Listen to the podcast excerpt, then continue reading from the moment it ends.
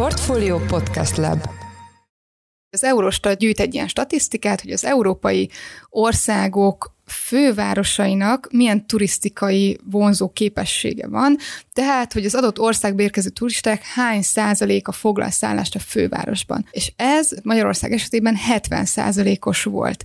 A legmagasabb érték Európában. Tehát mondjuk még Luxemburg és Málta esetében is, amik nagyon aprócska országok, és kisebb volt ez az arány. Tehát egészen elképesztő, hogy mekkora függősége van a magyar turizmusnak Budapesttől.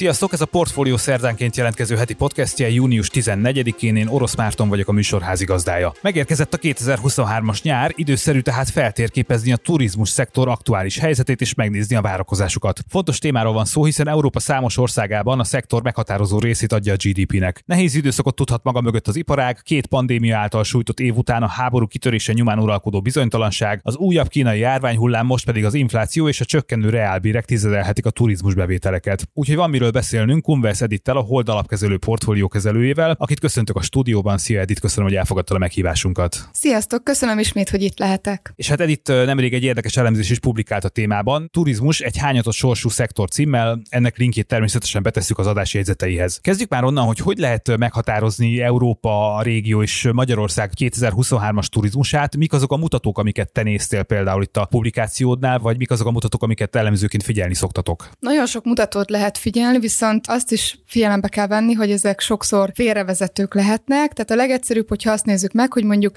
hány turista érkezik egy adott évben egy országba, vagy mondjuk megnézzük a légiutas forgalmat, nagy repülőterek forgalmát, de vizsgálhatjuk a vendégészakák számát is, vagy mondjuk a turizmus költéseknek az összegét. Igazából arra kell figyelni, hogy, hogy inkább arányszámokat nézzünk, tehát mondjuk a külföldi látogatók száma nem biztos, hogy túl sokat mond, mert ugye elég eltérő méretű országokról van szó. Én legjobban azt szeretem nézni, hogy a GDP-n belül mennyire számottevő részt tesz ki a turizmus költés. Ez szerintem a legfontosabb, ez mutatja az ország sérülékenységét és azt, hogy itt igazából milyen tendenciák vannak. És hát akkor mi látszik ezekből a számokból? Térjünk rá egy picit a konkrétumokra. Látszik-e az, hogy gyógyulgat mondjuk az európai turizmus? Látszik-e az, hogy kicsit azért kezd már visszatérni az élet a rendes kerékvágásba, vagy ettől még nagyon-nagyon messze vagyunk, és gondolom, hogy bármelyik is legyen a válasz, annak valamilyen módon hatással kell lenni a magyar turizmusra is. Nagyon jól mondtad a felvezető bevezetőben, hogy két nagyon rossz turizmus év volt, hiszen 2020 után 2021 is meglehetősen gyenge volt a legtöbb európai ország számára. Utána viszont azt látjuk, hogy elég nagy szóródás indult el az európai országok tekintetében, és eltérő mértékben indult el ez a visszarendeződés a COVID előtti szintekre.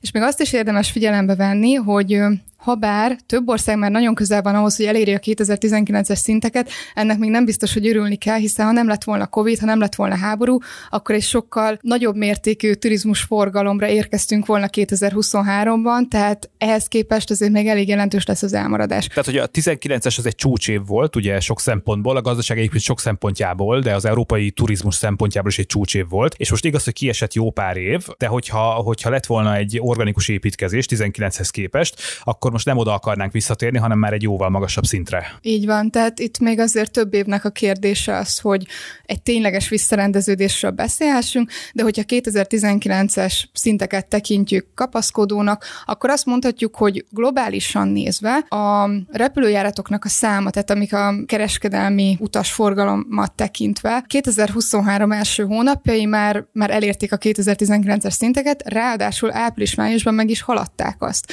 Csak hogy itt figyelembe kell venni, hogy ebben belföldi járatok is benne vannak, és hogyha a külföldi turizmust vizsgáljuk, akkor megnézhetjük mondjuk a vendégészakák számát, amiben azt látjuk, hogy európai viszonylatban, európai átlagban nagyjából 9-10 kal maradt el a tavalyi év a 2019-estől, de vannak olyan országok, ahol már meg is haladta ezt, és vannak olyan országok, ahol sokkal jelentősebb az elmaradás. Van-e olyan dolog, amit mondjuk az európai turizmus tudott tanulni ezekből az elmúlt évekből? Majd mindjárt belevegyünk a részletekbe, de hogy te látsz-e olyan, olyan trendet, ami azt mutatja, hogy hogy hát igenis ez nem csak negatív hatással volt itt a kontinens turisztikai iparára, hanem valami fajta fejlődést is generált. Szerintem azoknak az országoknak a legfontosabb levonni a tanulságokat, ahol a GDP-nek nagy részét teszi ki a turizmus. Ilyen például Horvátország. Itt 20%-ot is meghaladó arányról beszélünk, hogyha közvetett és közvetlen hatásokat is figyelembe veszük, de mondjuk Görögország szempontjából is nagyon fontos kérdésről van szó. Az igazi tanulság az az, hogy amikor ennyire nagy a kitettsége a gazdaságnak a turizmus felé, akkor valahogyan ezt a kockázatot csökkenteni kell. Hogyan lehet csökkenteni?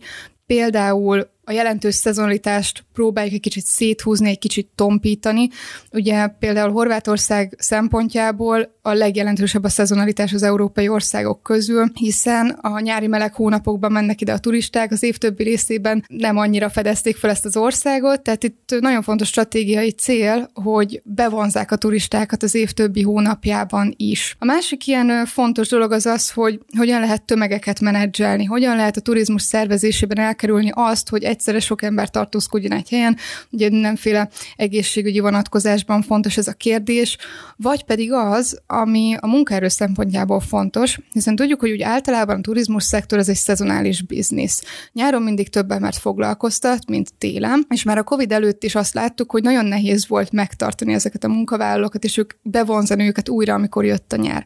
Na most a COVID-dal ez még inkább hangsúlyt kapott, hiszen nem egy vonzóiparágról beszélünk, ugyanis ha jön egy járvány, és hirtelen megáll minden, akkor nagyon sokan elvesztik a munkájukat. Úgyhogy ez biztos, hogy ezzel a kérdéssel nagyon kell foglalkozni, hogy hogyan tartsuk meg az itt dolgozó embereket, hogyan adjunk nekik vonzó fizetést. És erre rájöttek mondjuk a dél-európai országok, a mediterráneum erre rájött, ami tipikusan egy, egy nyári úti cél a nyári három hónapban, vagy inkább két hónapban mennek oda Nyugat-Európából, Észak-Európából, vagy mondjuk akár Közép-Európából is. Ott például meg tudták ezt oldani? Tudnak munkát biztosítani a, a szektorban dolgozóknak akár egész évben? Vagy ki tudják használni a szállodai kapacitásokat mondjuk novemberben, decemberben? Biztos, hogy kulcskérdés itt a szezonalitásnak a mérséklése. Tehát, hogyha tudnak mondjuk a szállodába bevonzani vállalati rendezvényeket, csapatépítőket, konferenciákat, akkor ki lehet használni ezt a munkaerőt, de igazából nagyon sokan azt csinálják, hogy úgy tartják meg a munkaerőt a téli hónapokban is, hogy nincs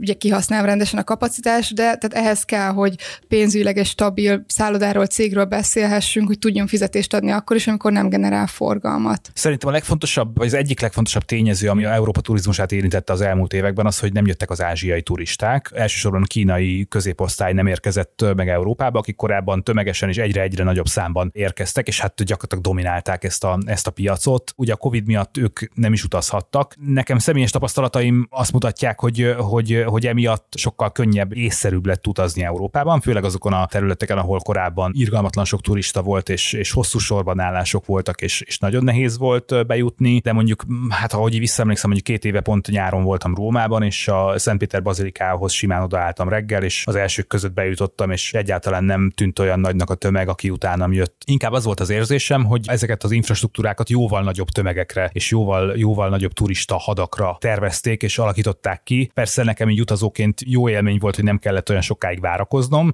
de azt gondolom, hogy az, az ott a turizmusban dolgozók számára bizony egyfajta létkérdés is, hogy érkeznek az ázsiai turisták. Mi most ezzel a helyzet? Valóban nagyon hiányoznak az ázsiai turisták, nekem is ez volt a tapasztalat tapasztalatom, hogy a legfelkapottabb, legjobban látogatott európai úti céloknál tényleg tapasztalható az, hogy kisebb a tömeg, viszont tudni kell azt, hogy a, a kínai utazók, ők iszonyatosan sok pénzt elköltenek egy évben utazásra, mármint 2019-re ez igaz volt, amikor ugye még nem volt semmiféle probléma. Azt mondhatjuk, hogy a globális turisztikai költések ötödét a kínaiak generálják, tehát hogyha ők kiesnek, az egy borzasztóan jelentős, irgalmatlan összeg, és főleg látva azt, hogy nagyon sok európai ország GDP-ben mennyire jelentős a turizmus szektor, így, így ők tényleg nagyon hiányoznak. Egyébként azt lehet mondani, hogy ott is már öm, utazhatnak, elkezdhettek utazni az emberek, viszont lassú ez a visszarendeződés, tehát nem fognak azonnal tömegek érkezni Európába vagy az USA-ba, hanem először környékbeli úti célokat fognak a kínaiak felkeresni. Hongkong, Tájföld és Vietnám esetében már látható, hogy, hogy érkeznek vissza, és a számokban ez meg is mutatkozik. Idénre azt lehet mondani, tehát 2023-ra, hogy a pandémia előtti szintnek körülbelül a felét érhetjük el a kínai utazók szempontjából, és akkor jövőre lehet talán egy nagyobb ugrás. Tehát aki idén menne még mondjuk Párizsba, Velencébe, Rómába, Barcelonába, Madridba, nem tudom, sorolhatjuk még a, még a külföldiek által nagyon kedvelt, vagy az ázsiaiak által nagyon kedvelt európai célokat, akkor talán most még érdemes, és még egy picivel kisebb tömeget találhat a nagy látványosságoknál. Így van. Mi a helyzet az oroszokkal? Ők mennyire álltak le az utazással? A bő egy éve tartó háború miatt látszik az ő, ő kiesésük egyébként a, a szektorból. Gyakorlatilag kinullázódott az orosz turistáknak a száma. Hogyha kicsit ezen pontosítunk, akkor mondjuk 90%-os visszaesésről beszélhetünk. Nyilvánvalóan nem egyszerű dolog nekik utazni, leálltak a repülőjáratok, nagyon kicsi az a választék, ahogyan megszervezhetik az utazásaikat, és egy olyan érdekességet fedezhetünk még fel, hogy az oroszok körében eleve népszerű Görögország, Olaszország és Spanyolország továbbra is ad ki vízumot a számukra, tehát már csak ezért is felkeresik ezeket az országokat, itt mondjuk csak 80%-os visszaesésről beszélhetünk, de tehát valóban ők, ők eléggé hiányoznak. Európában és a Mediterráneumban Törökország volt még elég népszerű az oroszok számára, oda most még könnyen mehetnek, ugyanis a Turkish Airlines repül Oroszország és Törökország között, tehát onnan kevésbé érződik ez a kiesés. És kik azok, akik pótolni tudják esetleg, még hogyha nem is teljesen, és nem is ilyen óriási mértékben, de kik tudják pótolni mondjuk a kieső ázsiai, kínai és orosz turistákat Európában? Jönnek-e mondjuk amerikaiak, ausztrálok, kanadaiak, esetleg dél-amerikaiak nagyobb számban? Van pótlásuk esetleg? Olyanról nem tudok beszámolni, hogy 2019-hez képest valakik számára így most ez vonzó buti cél lett volna. Inkább azt látjuk, hogy zajlik a COVID utáni vissza visszarendeződés, tehát van, van egyfajta trendszerű javulás. Valószínűleg ez a trend egy kicsit meredekebb lenne, hogyha nem lett volna háború, és az orosz-ukrán turisták is tudnának jönni. Tehát nehéz meghatározni, hogy kik, kik foglalják el az ő helyüket. Az biztos, hogy, hogy a pandémia meg a háború kitörése után is ugye egy olyan lassú visszarendeződést láthatunk, mint amiről a kínaiak esetében is beszéltünk. Tehát azok, akik mondjuk tavaly még csak közelebbi úti célokra mertek menni, mondjuk Ausztráliából vagy az USA-ból, ők idén már eljönnek távolabbra is, és lehet, hogy pont ennek a hatását látjuk, úgyhogy ezért nem tört meg ez a visszajavulás azáltal, hogy kiestek az orosz turisták. És vannak még olyan trendek, amik kirajzolódni látszanak az európai turizmusban? Van mondjuk, nem tudom, zöldítés például, figyelnek-e az utazók arra, hogy minél környezetbarátabb szálláshelyen és utazási módokon közlekedjenek és utazzanak, vagy mik azok a, az új irányok, amik, amik most itt 2023-ban például kirajzolódni látszanak? Olyanokról lehet olvasni, hogy egyre több utazó próbál felfedezni olyan úti célokat, amelyek nem a legfelkapottabbak. Tehát, hogyha például elmegy valaki Olaszországba, akkor nem elsősorban Rómát keresi fel, hanem próbál vidékre menni, eldugottabb helyekre, ugyanez igaz Görögországra is kisebb, nem annyira népszerű szigetekre mennek. Ez a mozgalom valahol kicsit akár be is illeszthető az ESG irányba, hogy, hogy próbálnak olyan közösségeket és vidéki helyeket támogatni, ahol fontos a turizmus, mégse oda mentek eddig a pénzek. A másik, hogyha most a fenntarthatóságról beszélünk, akkor évek óta, főleg Nyugat-Európában az utazókat egyre jobban elkezdte foglalkoztatni, hogyha elutaznak valahova, annak legyen minél kisebb a karbonlábnyoma. Tehát mondjuk nem repülővel mennek, hanem vonattal, vagy ha autóba szállnak, akkor azt az autót megpróbálják feltölteni, amennyire csak lehet utasokkal. És te elemzőként hogy látod, hogy, hogy mondjuk a magyar turizmus mit tanulhat ezekből a folyamatokból? Értem, hogy nem kimondottan turisztikai szakember, vagy sok területtel foglalkozol, de mit tudnál tanácsolni a magyar turisztikai szektor szereplőinek? Mi az, amire figyeljenek, mik azok a globális vagy európai trendek, amik jöhetnek itt a következő években, és hogyha mondjuk valaki, mondjuk egy szálloda tulajdonos, egy panzió tulajdonos, egy, egy éttermes, vagy egy nem tudom, utazási szolgáltatás biztosító cégvezetője hallgat minket, akkor mik azok, amikre érdemes figyelnie? Megdöbbentő volt számomra, látni egy ábrát néhány héttel ezelőtt, ami azt mutatta, hogy az Eurostat gyűjt egy ilyen statisztikát, hogy az európai országok fővárosainak milyen turisztikai vonzó képessége van, tehát, hogy az adott országba érkező turisták hány százaléka foglal szállást a fővárosban. És ez Budapest esetében, vagy hát Magyarország esetében 70 os volt. A legmagasabb érték Európában. Tehát mondjuk még Luxemburg és Málta esetében is, amik nagyon aprócska országok, és kisebb volt ez az arány. Tehát egészen elképesztő, hogy mekkora függősége van a magyar turizmusnak Budapesttől. Tehát én úgy gondolom, hogy valahogyan a Budapesttől távolabb elhelyezkedő, viszont nagyon szép úti célokat is jobban lehetne népszerűsíteni Magyarországon, hogy ne legyen ennyire erőteljes a függés, és ne legyen ennyire leterhelt Budapest. Hát ez érdekes, hogy hogy lehet azokat a turistákat, akik mondjuk kimondottan Budapestre érkeznek egy hosszú hétvégére, vagy a szigetre jönnek például, vagy csak egy ilyen családi rövidebb nyaralásra, hogy lehet őket mondjuk a Balatonra elcsábítani, Egerbe, Tokajhegy aljára, Debrecenbe, Szegedre, Pécsre, sorolhatnánk még a, a számunkra kedves turisztikai destinációkat. Azt gondolom, hogy azért ez egy nem egy megoldhatatlan feladat. Így van, egyetértek. Nem könnyű feladat, de nem megoldhatatlan. Beszéljünk már arról egy kicsit, hogy hogy lehetne most a turizmusba fektetni. Egyáltalán megéri ez? Milyen befektetési lehetőségek vannak azok számára, akik mondjuk a globálisan vagy, a, vagy az európai turizmusba fektetnek? Elemzőként miket látsz itt? Nagyon sok lehetőség van, hogy ezt a turizmus szektort megfogjuk befektetőként, bár konkrét befektetési javaslatot nem adhatok. Azt tudom mondani, hogy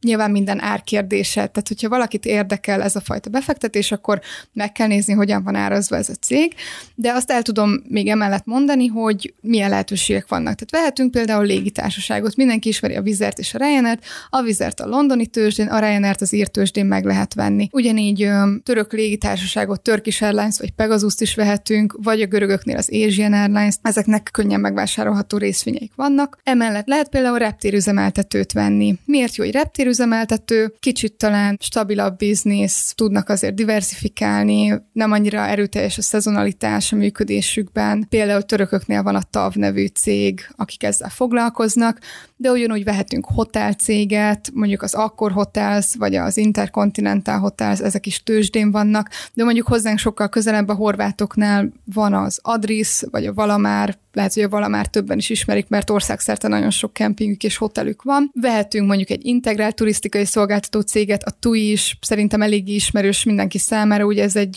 német cég, és főleg német és angol utazók számára adnak el utazási csomagokat, de itt egy elég diversifikált portfólióról beszélhetünk, és végül, de nem utolsó sorban vehetünk mondjuk hajótársaságot is, akik mondjuk ezeket a földközi tengeri hajóutakat szervezik. Itt nagyon sok cég azért úgy csődbe ment, vagy hát vékony jégen táncolt a Covid alatt, de például ez is egy lehetőség. És egyébként népszerű befektetés a turizmus. Látszik a papírokból az, hogy ez fölfelőívelő szektor itt, a, itt az elmúlt évek komoly nehezítései és válságai után? Ami nagyon szépen látszódott természetesen, az az, hogy a COVID kitörése után óriási testek ezek a cégek, hiszen teljesen egyértelmű volt, hogy lényegében megszűnt az operációjuk, amíg ugye lezárták a határokat és megszűnt a turizmus. Úgyhogy akkoriban ezek azért izgalmas befektetési lehetőségek voltak, hiszen befektetőként azt kellett eldönteniük, hogy melyik cégek élik ezt túl, melyek lesznek azok, amelyek a leghamarabb elkezdenek visszatérni a COVID előtti normális kerékvágásba. Viszont ugye az első két COVID év után ezek az utak elkezdtek jelentősen elválni. Voltak olyan cégek, amelyek eléggé sikeresen jöttek ki ebből az egész Covid-válságból és háborúból, viszont voltak olyanok is, amelyek sajnos nem élték túl. Tehát most azt mondhatom, hogy ha valakit ez érdekel, akkor, akkor külön-külön nagyon meg kell nézni ezeket a cégeket, és nem jó ezt így egyben kezelni, hogy úgy összességében a turizmus szektor jó vagy nem. Nagyon eltérő kitettségek vannak. Az elemzésedben te is foglalkozol azzal, hogy milyen hatása van magára a fogyasztóra ezeknek a történéseknek, és ezeknek a gazdasági, társadalmi változásoknak. Mik itt a nagy dilemmák, amikről beszélhetünk? Én mondok egyet, mondjuk a drágulás, azért az, az egész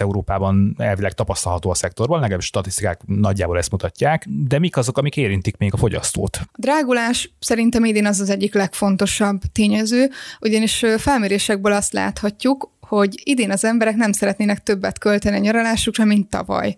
És mondják ezt úgy, hogy nagyon magas az infláció, és jelentős drágulás figyelhető meg, ugye nem csak itt Magyarországon, hanem az európai országokban is, tehát euróban is jelentős a drágulás. Persze a deviza árfolyam idén, vagy hát így most segít nekünk egy kicsit, hiszen eurót azért olcsóbban vehetünk, mint tavaly. Viszont az, hogy összességében ugyanannyi pénzt költenének el az emberek, mint tavaly, az azt jelenti, hogy azért idén kevesebb szolgáltatást fognak megkapni, vagy hát ügyesebben kell azt a nyaralást szervezni, vagy lemondani esetleg olyan dolgokról, amit eredetileg elterveztünk. Úgyhogy az biztos, hogy idén is nagyon szívesen elutaznának az emberek, de ezt leginkább egyébként tavaly láttuk, hogy két kieső év után tavaly még az is szeretett volna utazni, aki úgy általában nem szokott. Idén nem tudom, hogy ez mennyire igaz. Egyébként megkérdeztem egy barátomat, akinek utazási irodája van, hogy ők mit látnak a trendekből, és azt mondják, hogy mindent visznek az emberek, csak menni akarnak, és rekordévük lesz. És egyébként mi is csináltunk egy ilyen kis felmérést a blogon a környezetünkben, és azt látjuk, hogy úgy, úgy általában egyébként mennek az emberek, tehát nem mondtak le a terveikről csak azért, mert drágultak az utazások. Hát meglátjuk akkor, hogy milyen szezon zárunk majd itt augusztus végén, és, és kíváncsian várjuk, hogy milyen adatok jönnek ki egyébként a turizmusról, akár Magyarországból, akár Európával kapcsolatban. Azt gondolom, hogy ti is fogjátok majd figyelni a témát, és, és mi is a portfólió hasábján foglalkozunk majd vele. Úgyhogy én köszönöm szépen Kunverseditnek, a Hold alapkezelő portfóliókezelőjének, hogy bejött hozzánk a stúdióba, és egy kicsit beszélgethettünk itt a,